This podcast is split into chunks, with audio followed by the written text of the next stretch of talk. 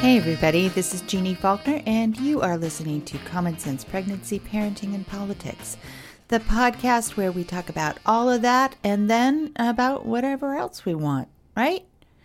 I'm the author of Common Sense Pregnancy, the book that began this conversation, and you can pick that up over on my website, jeannefaulkner.com, or on Amazon, or at your local bookstore, or at target.com, wherever you get your books. I am a registered nurse and I worked in the labor and delivery trenches for about 20 years.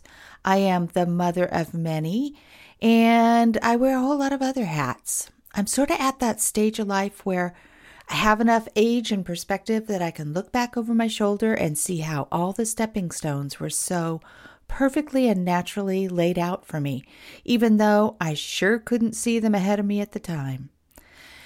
I guess that's sort of what this podcast is about, sort of sharing the perspective of people who are connected with this big topic of ours pregnancy, parenting, politics, feminism, healthcare. Most of all, the big job of raising the next generation while living our lives in this really weird and wonderful world we live in. So, last week we listened to a great conversation with one of my favorite people in the world, Jenny Joseph. Um, this midwife is doing inspiring work and it needs to be brought to scale to meet women's needs all over the United States. Go back and give that a listen if you haven't already. Now, I've been teasing a bit that I have some new stuff coming your way. And I do new stuff we've been working on over here at Common Sense Pregnancy. And we're really excited about it. And I'm still just teasing. Next week, I'll be ready to share everything we're working on. But this week, not yet. Oh, there's so much going on in the world right now, right? There is a lot of tragedy and violence. Oh my God, what happened in Sri Lanka? There is just so much, so much cynicism and frustration and anger and confusion over the Mueller report, too. So much gridlock in Congress. And sometimes I swear it's hard to see past all this nonsense and grief. But try, will you? Stay focused on the other stuff happening around you and make a point of noticing the good stuff, even while you're staying present with the current events that you, you know, that involve your life. Stay present to what's happening around you in your real life too, because that's what's really happening to you in your life. That's where your mind should live most of the time, especially if you're pregnant or parenting not on the what ifs could happens and all the potential fears we can get so easily hooked into. Try to focus on the stuff that is. It's almost always better than we think. Oh, let's see, current events. Man, oh man, we are looking at another presidential season gearing up big time. And I swear, I don't know if it's just me getting older or what, but I thought we just finished talking about 2016, didn't we? Anyway, we're seeing a slew of candidates declaring their run for the Democratic presidential race. A whole lot of folks are come are running this, and this week seems to me that the ones that are getting the most media coverage are the guys, Bernie, Biden, and Buttigieg. But the gals, Harris, Gillibrand, Gabbard, Williamson, Klobuchar, and Warren, they're doing just as many campaign stops and events they're just not misbehaving or making such big waves. So they're not getting the big media uh, attention. Though Elizabeth Warren, she made a huge statement this week about funding, wanting to fund free public college and provide massive student loan forgiveness. And I was really grateful that the media gave her, you know, the coverage that she so richly deserves. I think that that is something that really uh, resonates with a lot of people. Yeah. All the candidates have valuable things to say at this point, but it's also true that most of us aren't going to get to hear about their platform and talking points if we only focus on what makes it through social media and, you know, the front page or, you know, the the top of the hour if you're watching the news on TV because they might only make it on the news these candidates if they do something really provocative or naughty. I'm going to encourage you to search out information about other candidates, um, other than the ones who are just on the front page. Now, of course, I totally hope that our next candidate for president is a woman because I want real change real fast, and I think that's our best hope for the future. But I want you to start doing your homework on which candidates you think represent your concerns, your interests, your values, your family's needs. You know, who's the best for you? So far, I'm really liking Harris and Warren, but it's really early days still. The primary isn't for, you know, another year. Who knows what who else might throw their hat into the ring by then. Just don't take what you see on the front page as to be the whole story. You're going to have to go looking for the information you need to make the best choices. And then, once you've found your candidate, volunteer, donate, do your part to help us survive the rest of 2019 and turn this thing around in 2020. Okay, so much for politics this week. This week, we have something to talk about that's both dark and hopeful. We're going to talk about the side of parenting that's present in so many people who have lived with trauma, abuse, and mental health issues. I don't know, maybe it's not coincidental, but I just finished reading Eleanor Oliphant is Just Fine. Excellent book. And it covers some of the same topics, um, but in a refreshingly upbeat way, while also being very, very revealing. It was funny, but it didn't diminish the reality of the character's trauma or the topic matter at all. It was just wonderfully covered. So that's what we're going to talk about today childhood trauma and its impact not just on children, but also on mothers, mothering, motherhood, and families. First, we're going to take a real quick break and then we're going to come on back and talk with this week's guest. Okay, we're back and ready to talk with this week's guest. Ana Joanes is a documentary filmmaker and producer of the film Wrestling Ghosts. Her previous works include Generation Meds, an exploration of our fears and misgivings about mental illness and medication, and Fresh, which celebrates the farmers, thinkers, and entrepreneurs who are reinventing our food system. Anna is a lawyer. She founded Real Youth Incorporated, a video production program for youth who are coming out of detention and other underserved youth. She's also the mother of three children. Let's get Ana on the line. Hi, Ana. It's Jeannie. Hi, Jeannie. How are you? I'm good. Thank you. I'm very glad to be here with you today. Yeah, I'm happy to have you on the show. So, um, Ana, where are you? Where am I speaking to you? I'm in Portland. I am in, Portland. Um, I'm in Beacon, New York. So, where in the state would that be? Obviously, in relation to Manhattan. yes, right, right. The city. Um, yeah. I still call it the city, like it's the only city in the United States that truly matters. Right. Um, I'm an hour, an hour and a half north of the city, on uh, in the Hudson Valley. Got it. Right by the Hudson River and um, very much in nature. It's a small town. It's not a suburb per se. It's kind of a vibrant little town, but it does it does have a lot of commuters, people working in the city or other places coming and going. It sounds like one of the most beautiful spots in the world. It is really beautiful. Besides um, Lyme disease, which is um, epidemic yeah. here. Yeah, pesky. Dang it, hate that. Yeah. Yeah. Yes, it's really terrible. It's a it's a awful disease, and I know we we all have we all have um, different things going on in uh-huh. different part of the world, but um, this is and and Lyme is everywhere, but yeah. it's really uh, a lot of it uh, right where I live. Yeah. Well, let's let's dig into our conversation today. And Ana, um, before we got you on the line today, I read your bio, which is just a wonderful one. Um, but then I always ask the big question, which is this: Who are you, and what do you do? Uh, well, I'm a mom. Uh-huh. I'm a mom of three kids, uh-huh. um, three girls, a nine-year-old, seven-year-old, and a five-year-old, and uh, I'm a filmmaker. Uh-huh a story, really a storyteller. My my hope is to transform the way we see ourselves and the stories that we tell ourselves and each other. Because I I really deeply believe that we are the stories that we tell.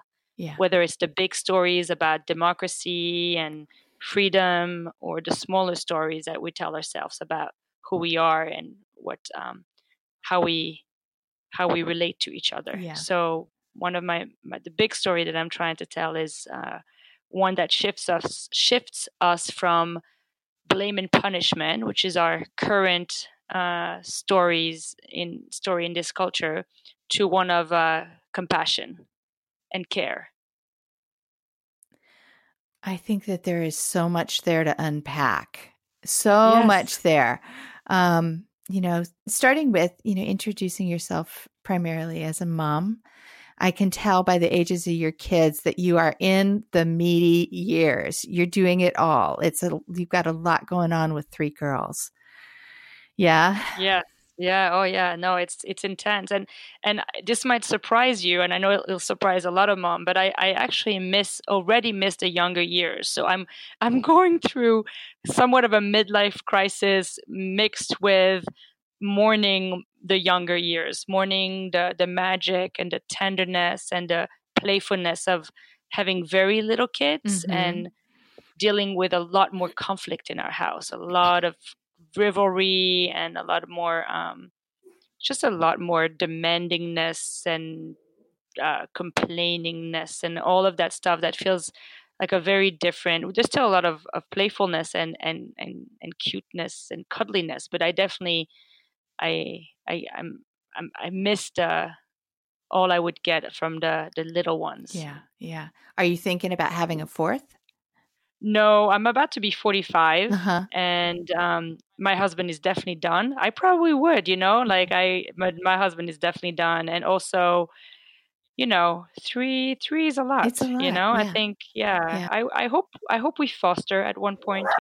Um, I wanted to to talk to you a little bit more about your bio because you your career path has been really interesting to me. You were an attorney, a lawyer at one point, and then became a documentarian. And that's not a career story we often hear. I'd love to hear a little bit about it.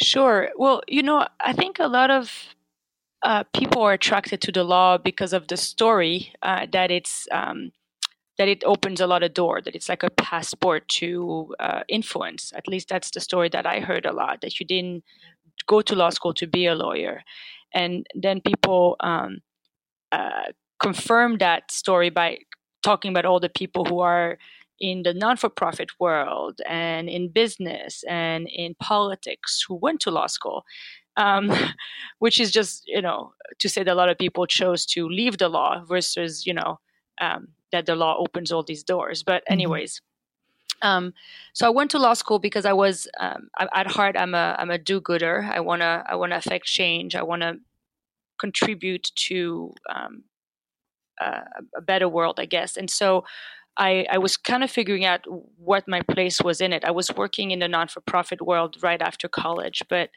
um, I that didn't feel like the right place for me. Um, so I thought, well, I should get a degree that that opens up some opportunity for me, and the law was was one that um, was suggested. So I went to law school, and I, I enjoy studying. So law school in itself was very interesting and intellectually stimulating, uh, and I met some great people. But um, the law itself was, you know, the practice of it was totally wrong for me, and I only practiced for one year and and was very happy when when I, when that stopped. Um, and you know, interestingly, at the very end of law school, this woman came to show her movie that she had made about sex trade and uh, sex, I think sexual slavery is what she called it, mm-hmm. um, in, in Eastern Europe. And this woman uh, was a lawyer by training, and she talked about telling story and the importance of connecting emotionally versus just understanding the numbers and the facts and the statistics and the reason behind things.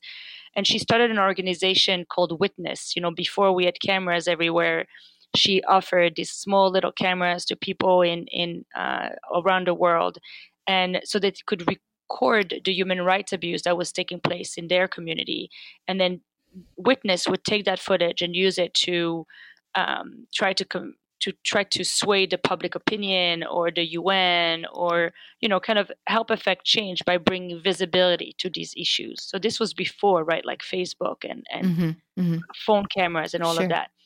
So when I listened to her, man, I was vibrating, you know, and I think that one of the things that um, we don't teach children uh, and that many of us have learned to disconnect from is is our really our, our our soul response to what's what's going on you know it's kind of taking our inner temperature and yeah. as a as a filmmaker i've become very attuned to it because i learned to listen to the places where i'm responding with the assumptions that if i'm responding others will respond too and so when she spoke and when i watched this movie and then listened to to her speak i man I, my whole body was was you know uh, vibrating with with with yearning mm-hmm. for what she was doing and it took me a while to get there right like sometimes you know something is is calling you but you don't know how to get there yeah. and you don't know you don't have the faith or the trust in yourself the confidence or or any sense of what the pathway would look like to get there right. so that's what happened for me it took me a long time to to trust that i could be a storyteller myself that i could be um,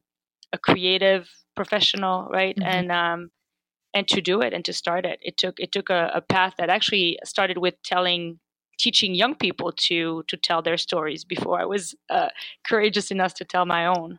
Hmm. It's really interesting. Yeah. So, how do you choose your documentary topics? Well, I think they choose me. Um, my this is my so wrestling ghost the movie that we're going to talk about this is my third movie my first one was called generation meds and um, uh, I made it at a was uh, made it with a friend who's now who's the main character in this documentary uh, about mental illness and really the stigma around mental illness. And um, I I I started talking to him. Well, we were friends. We were both teaching young people uh, filmmaking, and um, I reached out to him one day when I was feeling really low, and I he openly shared about his own bipolar disorder. And I had never seen somebody so comfortable talking about mental illness, and something just lifted off my shoulders. Mm. And you know, and I then I said to him, you know, do you want to do you want to make a documentary together? And he said, yes, I'd love to do a project with you. And then something else happened. I was like, somebody wants to do something with me, right? Mm-hmm. Somebody trusts me and wants to embark on a big project like that with me. So I felt really validated. And so something else lifted off my shoulder. And I, I feel like in this one conversation, I, I kind of get pulled out of my depression. And then we looked for subject, and the one that called us was this idea of looking at um, at um, the whole kind of muddiness of, of drug industries and and, and psychotropic uh, drug uh, research and and slowly, slowly, it became a documentary actually about the stigma about mental illness, which I think many of us have experienced in our own lives or with our mm-hmm. families. Um, I grew up with mental illness in my family, and I, I felt very burdened by uh, the shame and silence around it.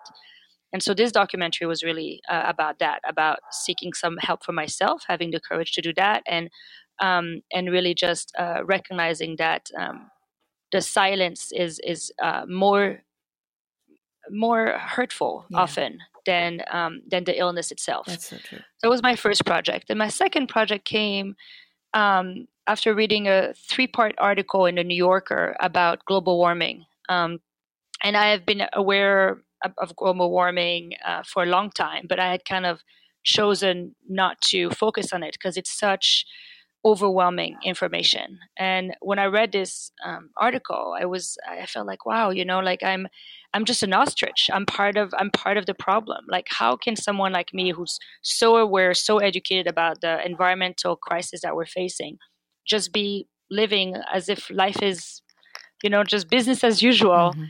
And you know, I decided to figure that out. Like what would make us do something about the problems that we're facing in the world? And uh, the response I came to was that um, the doom and gloom that we are, you know, the fear mongers mm-hmm. uh, media that we're living in, right? Like all the news outlets are just all driven by drama and fear mongering, and um, and I figured that if we don't ever hear story of hope, we don't ever hear uh, um, uh, the, the stories of possibility of alternative. We don't connect with the people who are doing or making changes. All we're being fed is is the doom and the gloom. Yeah.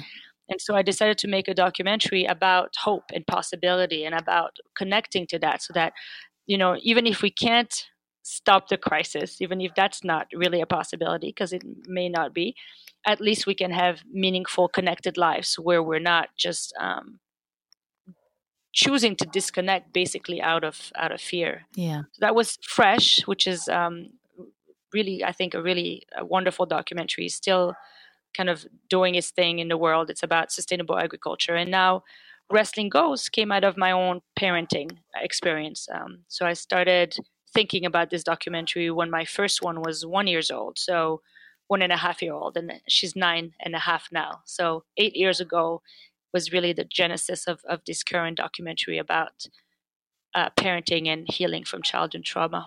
Well, I've had the opportunity to see just bits and pieces of the film, but can you describe Wrestling Ghosts to our listeners who haven't had the opportunity to see, you know, to see it and know what it's about yet? Absolutely. Um, so, Wrestling Ghost is a very intimate portrait of one family, uh, and it focuses really um, mostly on the mom, Kim. And Kim is a young mom. She has two boys. And from the very beginning of the movie, she tells she tells us, the audience, that she cannot connect with her children. She does not enjoy their company, uh, but she really yearns to. She wishes she could be the mom that she hears talking about, like, "Oh, I can't wait to spend the day with my kid," or "I yeah. just, you know, enjoy my child so much." And she she does not. She does not enjoy her time with the children. She takes care of them, but and she loves them. She knows she loves them, but she can't she has an incredible disconnection with her children. You can really see it at the beginning of the movie. She can't touch them. She can't. She's not soft around, you know, her young children, mm. and her pain is really palpable. Um, and she's aware. Kind of, she's aware that she's, she's got a big problem. Yes, yeah. and, and and and and her yearning is very strong. So her pain is very strong, and we can feel it. And I think this is like the first important moment in in this movie that because we're all surrounded by kind of picture perfect uh, Instagram expre- ex- expression of of family life. Yeah, and very few of us are willing to share openly. Uh, our our difficulties and what that creates again the same same problem that i was just discussing about my first documentary is this isolation, this shame, yeah. this feeling that you're the only one who's struggling or suffering, and that makes things just worse. Um, so I think one of the, the, the really beautiful kind of uh, experience of my documentary is that you're you you feel right away that you're not alone. You might not share that specific struggle, but you certainly have your own as a person, as a human being, if it's not as a parent, because this is not just for parent.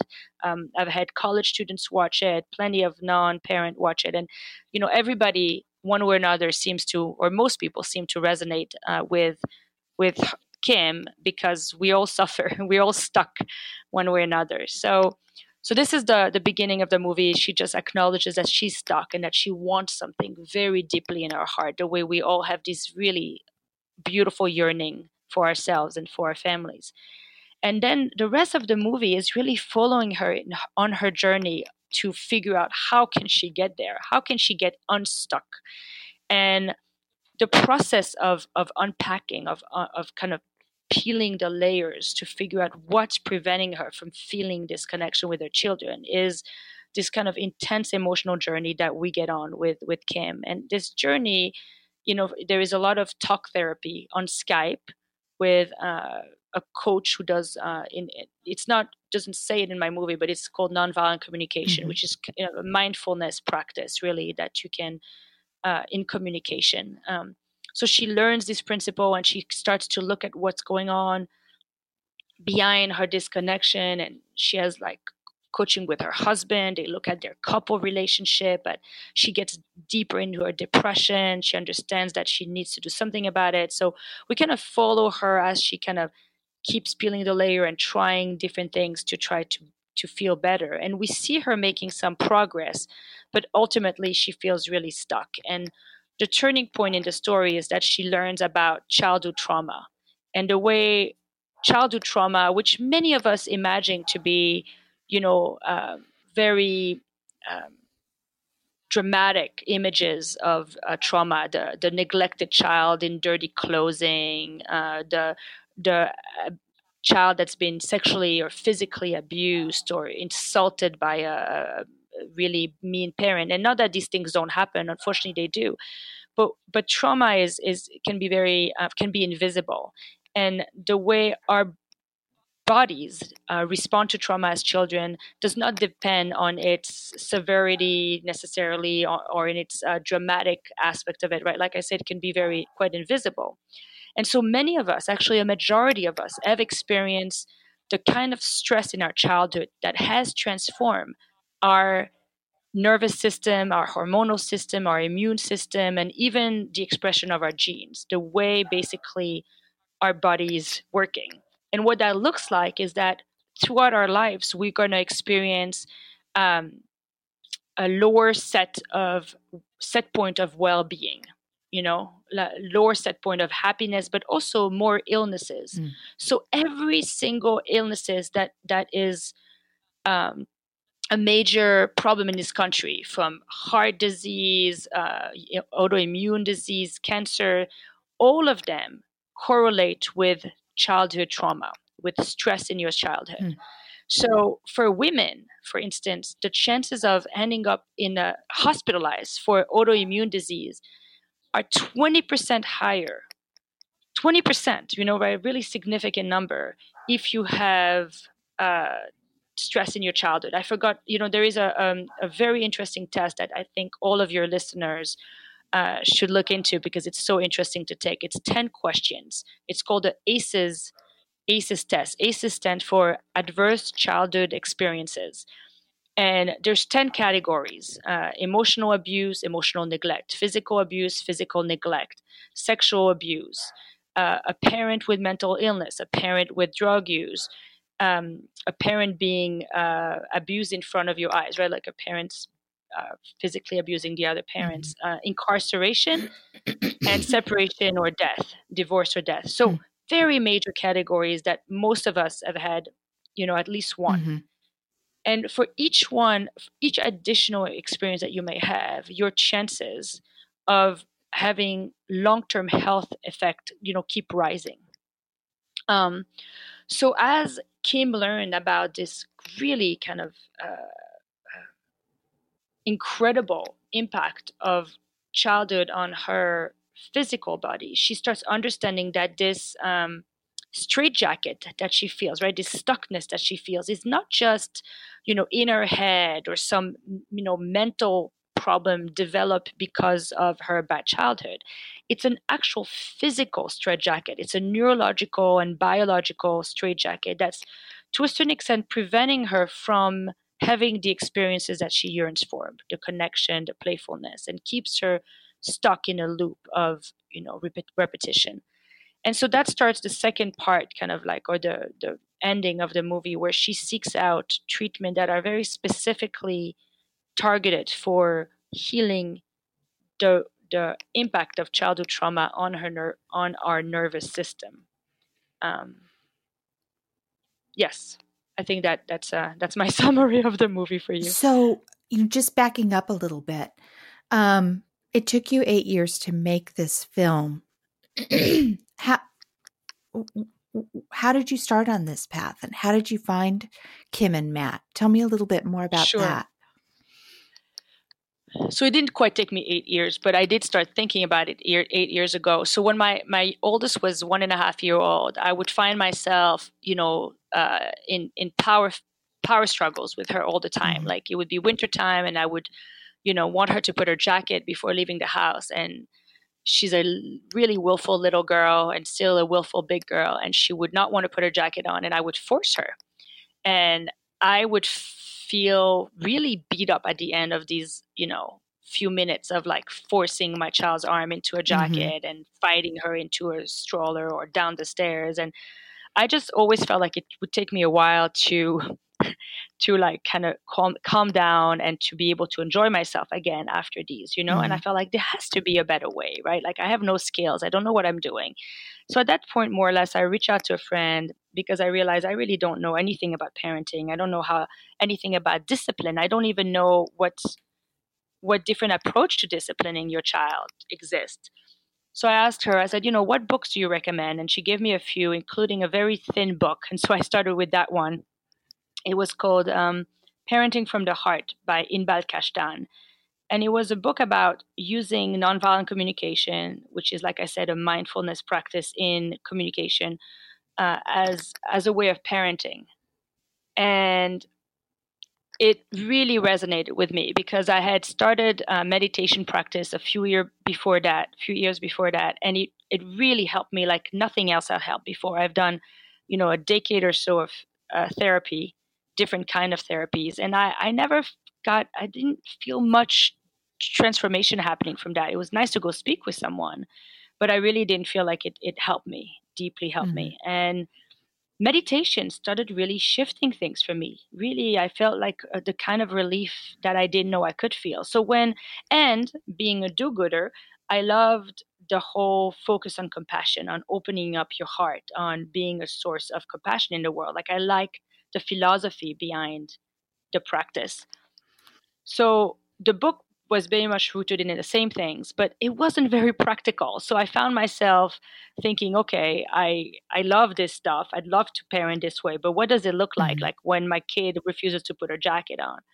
So long story short, I reached out to the author. I wanted to know if we could do some coaching. She couldn't do it because she had cancer at that time, and she passed since. Mm-hmm. That's why the movie is dedicated to her. Um, but she recommended me uh, her wife to to coach and uh, her wife is Kathy Simon, and uh, Kathy has been my my my coach for since then for eight years now, on and off. I would I meet up with her, and it was the most transformative experience uh, in my relationship ever. I, I mean, a lot of it in retrospect, I'm like, how did I know not know that, right? Like, how can I? How? Why did I need somebody to tell me these things? But the truth is that many of us we've we've never had any instruction on on emotional well-being and communication on how to what on just even knowing what we feel and what we need like those concepts are so uh, uh, um, in, they're they're missing yeah. from our from our culture from our most of our experience as children and from our education system so why would i know these things right, right. but so like you know again with the example of the jacket you know kathy said well what are your needs there? And I said, well, I don't want her to get sick. She's like, okay, so that's your need. The jacket is a strategy. There's two different things. And I was like, oh, you know, like, duh, you know, needs and strategy. Often we are stuck on strategy when, and that, you know, makes like very hard when you think there's only one strategy. When in fact, if you take a step back and you look at your needs and you'll realize there's multiple strategies available. You know in this case i could just go outside allow my daughter to feel cold for like a minute or two and then she'll ask for her mm. jacket right, right? yeah. Or i could bring a cover and just you know wrap her up in the cover once she's in her stroller. Like there was additional strategy available but all i needed was to start that differentiation.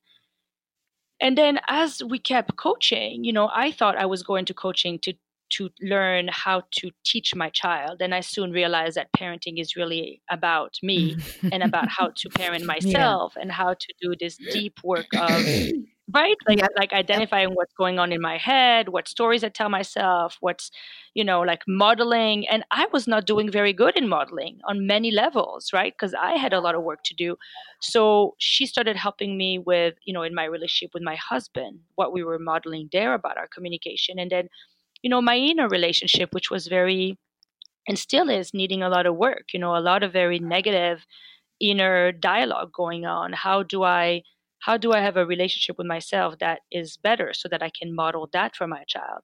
And once you know that modeling is the right is the key, then then that that inner work becomes very you don't feel mm-hmm. selfish or mm-hmm. self-indulgent for doing that work you feel very driven to do that work because you have most control over yourself not over your loved ones you know so you need to do that work first and, and as mothers and, we always it's easier for us to do something yes. for someone else than for ourselves yes. so yes. sure fine we'll and do the culture work, for the kids yeah, and it's a culture Yes. And so we're caretakers and we put everybody's needs first. And that's what's demanded of us. So we we feel good when we do that.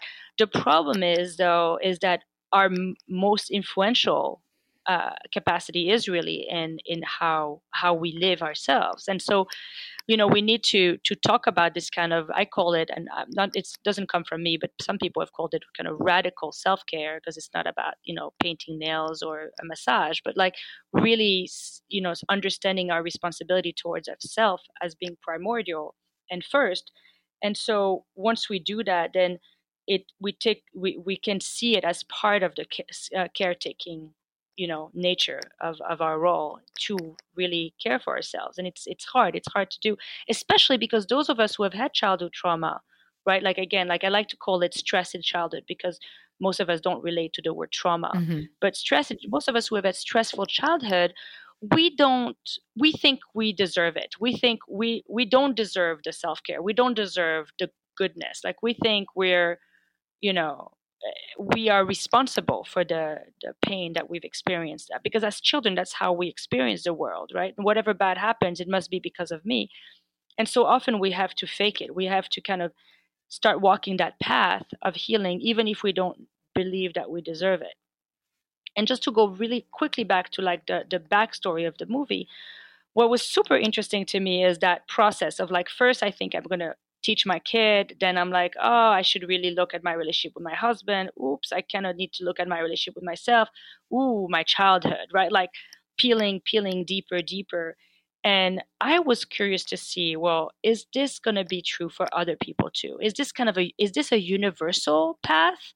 Or is this just me because of my own life story? That's my you know mm-hmm. path. And so when I started this documentary, that was really my question. Like, will other benefit as much as I did from this experience? And also, like, how can we have this experience and share them? Because, you know, as a parent, you know, mm, Jean, I'm sure, yeah.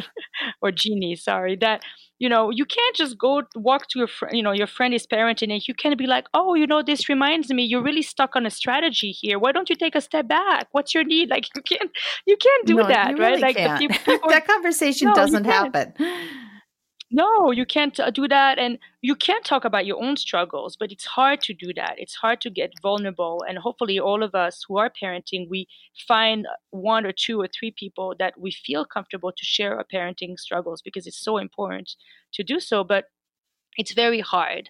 And so I also wanted to create a movie that opens up that door so that we can have these discussions. We can t- talk about our vulnerabilities and our suffering and our parenting openly with each other instead of all of that being so taboo and so heavy and so difficult to do. Um, but that was really the backstory to starting the documentary. I started with three families, all of them in coaching, you know, all of them going through what I it turns out to be all of them going through the same process of peeling the layers, starting to think, yeah, I'm going to teach my kids some new skills, to figuring out that they needed to deal with their own inner stuff. But out of the three stories, Kim was the one who was really willing to really uh, open the door completely to uh, to me with my camera, and to not you know keep certain things off uh, off limits in in filming. And so after a year of filming three families, I said to Kim, "Can we keep going? I've decided that I would prefer to do the movie only about your family." And she said yes. And then we kept filming for another four years and that's when we really went into the childhood trauma thing that we really kind of as we got deeper and deeper it became obvious that um, coaching nonviolent communication was wonderful but there was something else that we needed to uncover and that's how we we went there so that was i was curious what it was like to make the film because you were essentially inside her coaching sessions and yes it yeah. was very healing. Because you know um, it, you know to sit in on other people's uh, therapy session is i mean i recommend it. If you can if you can find a way to do it it's it's amazing because you get all the benefit without the hard work you know? You get first of all as my movie does you get to realize wow like i i feel all of these things. You know i'm very different from kim. My life has been very different than hers and yet i i probably related to 90% of the stuff that she talked about in therapy, you mm-hmm. know? And all the advice she got was valid for my life, you know? So it was like just, it was amazing training and an amazing reminder that I wasn't alone. Um, so that was fantastic. I, I, really, I really enjoyed sitting in, in all that therapy, and there was a lot of couple therapy as well, right? It was, it was all kind of different therapy. I mean, you know, I shot for years, and there was a, a, um, a one and a half hour coaching session every two weeks. So, you know, I probably have a hundred hour of coaching. Yeah. Right? Yeah. Like just just of coaching. Yeah. Um, and then to be in her life, I think, you know, one of the things that was important to me is that I was I was I was pregnant with a child while I was shooting, and then I had a child. Um, so the whole process for me needed to be slow so that I could focus on parenting mm-hmm. mostly and still have this project but not make not be so obsessed with this project that it takes over my life. And so you know i was able to just you know spend years hanging out with this family um, you know on and off you know going to spend a morning with them going to spend an afternoon hanging out on the weekend you know just kind of just being part of their lives and filming every time i'm there um, without having to to do it so much that it would take over my life or their life. Um, so yeah it was it, it was yeah it was it was i mean i you know if i i wouldn't have done it if i didn't enjoy yeah. them but i i they're they're a very interesting fun funny charismatic yeah, family yeah. Um, yeah they're, they're so charming. it was it was nice yeah, yeah, exactly they're very and very intelligent. Both uh, kim and matt are very emotionally intelligent just intelligent people that are have a lot of sense of humor and even during the very difficult period you know during the, the, the hardest period. There was there was humor and there was uh, openness um, which i think makes it's hard to help people who are in denial or are um, blaming others for everything. So when when people are are open to being helped and not in denial i think it's it's a very different experience and made it made it possible for me to be there. It's about intention you know when people really intend to make a dramatic change then that's what's probably going to happen you know? Right. and i think it i think that it's interesting you know the things that you learn about childhood trauma and the repeated patterns it creates. And you know i think that repeating patterns and cycles is what excuse me, most of parenting is about. And, but if we can be mindful about, you know, what we're doing and which patterns we're repeating, you know, from generations past or just from the week before, and really kind of evaluate for ourselves what's working and what doesn't, then we have opportunity to make things better. And yeah. Sure. I guess with the caveat that sometimes we can observe it, but we can't seem to change it because our nervous system it's wired is on yeah. a is yeah you know so if you're if you have not gotten really quite what you needed as a child you know if you're dysregulated you know or if you're not um if you weren't attached securely as a young child for mm-hmm. instance and you're you know you were under a lot of chronic stress toxic stress in your childhood um, you you're going to be overreacting or underreacting in in in uh, in situations in different like depending on the person and the trigger different situation. But i guess once you're triggered once something happens that triggers your nervous system your flight or fight response you're not really in choice. You're not really in control. And i think that you need to that's why you need that support to release your nervous system so that you're your intentions and your control and your ability to be in choice and to make adjustment can happen. Mm-hmm. But to expect people who are, you know, nervous system are, are, are going to be like in, you know, are dysregulated and are going into flight and fight mode constantly um, for sometimes very little triggers, right? Like for us, little triggers, but you know, for their nervous system, everything can be experienced as a as a threat. So, you know, to expect expect that person to be able to uh, act in, intentionally in those moments it's not it's not realistic. And i think that's what we see a lot in schools. We see a lot of you know talking about the kids being bad kids and punishing them and taking away their recess and sending them to the principal because you know we've been talking to her about how this behavior is not acceptable and she can't do this or he has to learn to you know and we're going to keep reinforcing that this is not acceptable when in fact that child is um, is living with stress at home and is coming into school with like a, a an inability to learn because you know their their brain is in flight and fight mode and an inability to necessarily regulate their emotion or their behavior. And so they're doing the best they yeah. can they're doing you know, what's they're hardwired. yeah. Yeah. Right. And so what the schools are doing the schools that are becoming trauma informed um, and some of some of these schools are using my movie as a way to to start this conversation with their teachers and their their staff is to to, to create a safe space for these kids to be so that no matter what's going on at home they can come to school and have a safe space and have like things that are soothing to their nervous system so that you can help them self-regulate you can teach them how to mm-hmm. self-regulate because instead of this punishment on top of being already you know victims yeah. you know then we punish them on top of it it's just reinforced um, so i think there's a lot of yeah it's a lot of changes happening and i think that's the same approach that's happening in the justice system instead of punishing people to try to look at um, restorative justice you know so that we can understand where people are coming from and see how can we do justice without adding you know um, more pain to already painful situation know more well let's we, we don't have a whole lot more time that we get to spend together today and i want to shift gears to the healing program that is available yes. on the um, wrestling ghost website and i'm wondering if you could just you know just do an overview for listeners about what that's about.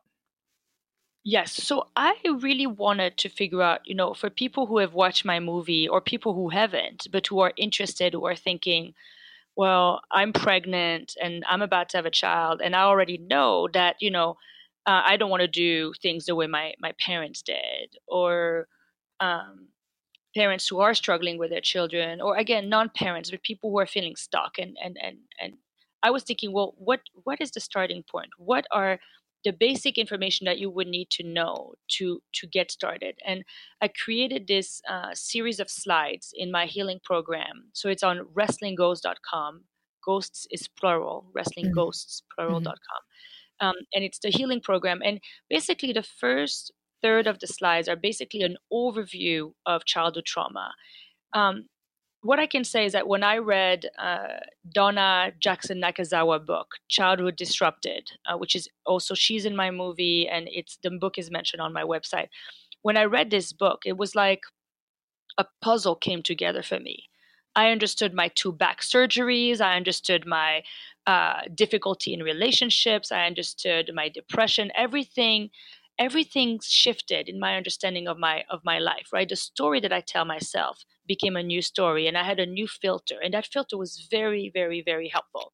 And i think a lot of people experience that when they learn about childhood trauma it just it just it, it makes everything more clear and takes away a lot of this self blame that really this this feeling so down on ourselves what's wrong with me?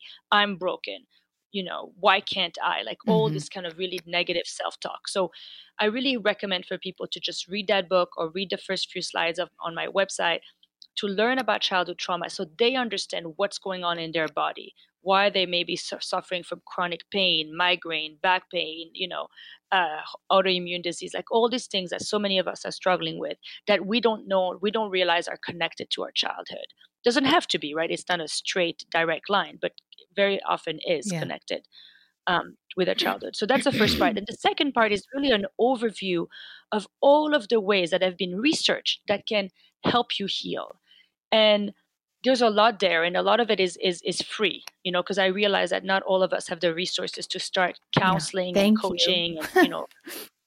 yeah, exactly. So a lot of it, yeah. A, what I want people to realize, I think, is like under this umbrella of radical self care, is that the same way your nervous system was dysregulated and you your flight or fight response might no longer be working in a way that benefits you but is might be hurting you now there are ways to regulate to calm to heal your nervous system and to bring about positive change your brain is still evolving every day you can still right. change it and you know the categories are are you know like in the radical self-care there's um, nutrition rest uh, movement, and uh, meditation. A meditation is one of the most studied uh, uh healing methods for for mm-hmm. that you know that's been studied for so mm-hmm. many levels for for health, for mental well being, for relationship. I mean, meditation is is amazing, but you know it can be very hard for some people. It might not be the thing for you for now, but all these categories from being outside, from moving your body, uh, how you nourish yourself uh, and and rest like really getting enough rest in your life. Those are all very important. And relations like you know your community connections who who do you have that you can you know because we were hurt in relationship so we heal in relationship. So i kind of go over each one of these and i give example and I, I, I give a framework so that you can work within that. And you don't have to do them all right? Like the idea is to pick a couple and to start something and to figure out ways to keep yourself you know because we all make these resolutions and then we can't stick to them and uh, my hope is that this is not yet another thing that you can fail at but that it really gives you a new framework that actually you can start doing and feeling yeah. good about because every little change kind of sends yourself the message sends your brain the message that you deserve it and that you can be better and that in itself is healing and then of course i go over all the therapeutic um, modalities that are available that are trauma informed. So many of us have spent years in therapy, and for many of us, that's actually re traumatizing. Talking about it, sharing the memory, reliving over it over and over. And over. yeah. Right, makes yeah. it worse. And if you have complex trauma, you know, maybe uh, attunement trauma, where somebody wasn't there for you, but you don't have any scars, right, to speak of, it's also very hard to address that in talk therapy. So, talk therapy can be very helpful, but it's especially helpful if the, the, the therapist is trauma informed and it's also talking about you know modalities that are not you know well known by most of us like emdr mm-hmm. therapy and uh, tapping which is in mm-hmm. my movie uh, eft emotional freedom therapy and um, there's so many new ones that are you know somatic based you know therapies um, i just started uh, learning about havening which is you know also kind of a soothing of your nervous system kind of therapy and so you know uh, talk about yoga nidra and other things so there's there's so many different things out there and i just try to give the reader a few example of the kind of therapy that can that can they can seek out that is really meant to soothe your nervous mm-hmm. system um, versus you know uh, therapy that are specifically about like dealing with your migraine right. or you know whatever. This is really about soothing the the nervous system, going and, below the symptoms, down damage. to the root. Yeah, right. Yeah, yeah. Well, so that's a really good place to start. And on my website, you can also find the movie, so you can watch it or organize a screening. And because I think it, it's a very uh, it's a very good place to start because it's a very it's a it's a hard subject, but the documentary itself is very hopeful and inspiring. So you're not going to be left feeling depressed. You're going to be left feeling like I can do this. Yeah, good. You know, I don't want and, to, and I want, and I want. I don't do want to give anything away, but just give us a little hint. Kim and Matt, they're okay. They're family. yeah, well, so you know this. Don't uh, give um, anything um, away. Everybody though. wants to know. No, no, I, I don't think you know. The, it's really about the process. So even if you know all the details of the story, the movie, you you, you know, it's, it's still its own experience. But everybody after the movie, we've had screenings where Kim and Matt are are uh, doing Q and A after the movie, and and um, the first question always from the audience, either for me or for Kim and Matt, is always, "How are they doing?" Right? Like everybody wants invested. to know, and you know the answer, yeah, the, and and you know the really the the most honest answer people get can get is, "Well, they're still on the path. You know, they're still yeah. working, and there are good days and there are hard days, and." you know both of them are still trying different things and going to different therapies and the kids also are in therapy right and they're like they're there's a lot of connection there's a lot of love there's a lot of um, moments of joy and they're still they're still yeah. struggling you know and and i think that sounds like life I'm, I might be wrong, right? But it's it's pretty yeah. much true for my yeah. life too. well, we've got to wrap things up today, but I really want to make sure, sure, that our listeners know where they can find out more information. So you mentioned it earlier, Wrestling Ghosts, plural, and that's Wrestling Ghosts Yes, wrestlingghost.com. Okay, yep, that's it. That's on my website. If you Google, you know, Wrestling Ghost, uh, my website will come up uh, uh, uh, early on, or Wrestling Ghost documentary. So you should be able to find us. We're on Twitter and Facebook, especially Facebook. If you like us on Facebook, you'll hear about screenings and uh, coupons. Right now, the movie can be rented for fifteen dollar. Um, there is a coupon available for uh, forty percent, so brings it down to 40 uh, to nine dollar and it's wrestling wg 40 discount and you know i can share that code with you you can share it on your um, social media but um, at some point we're gonna we're gonna provide more codes and we're thinking also of moving the movie all together to a donation mm-hmm. platform so that everybody can w- uh, watch it for a donation instead of $15 uh, I'm trying to make this sustainable sure. economically sure. for me, but I also want everybody to be having access to it. So right now we're considering uh, that move to a donation platform. So it could be that shortly, uh, if you if you can't afford the fifteen dollar right yeah. now or the nine dollar, that uh, soon it will be available for for as little as one dollar. Yeah. So our last two questions are um, the next. Are, are uh, I'm tripping over my own tongue here. How would you fill in the blank on this statement? Nobody ever told me that. Nobody, never, nobody ever told me that. Oh, I don't like these games. I'm not good at it. oh, nobody ever told me that. Um. Oh, okay. try another All one. right. I'm going to give you a know. pass on that one. yeah. Thank you. I'll think of something comes It's up. okay.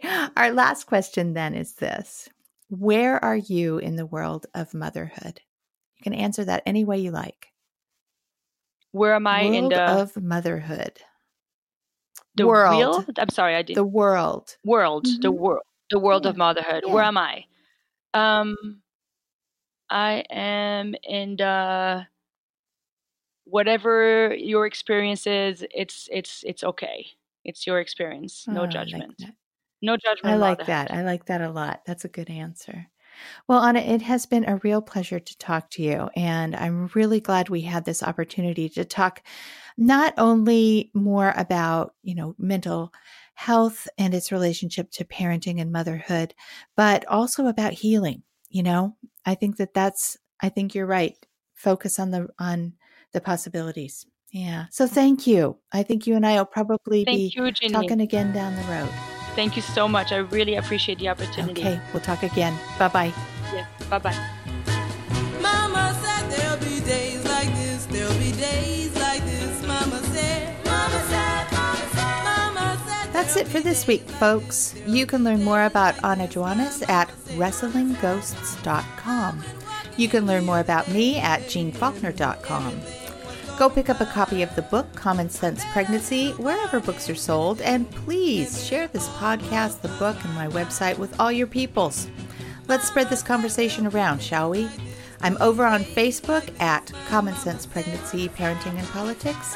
I'm on Instagram at Common Sense Pregnancy and on Twitter at Jeanne Faulkner. Send me your letters at jeanne at jeannefaulkner.com and we just might answer it on the pod.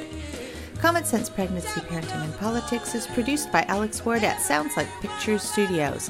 Thanks for listening, everybody. Talk again next week.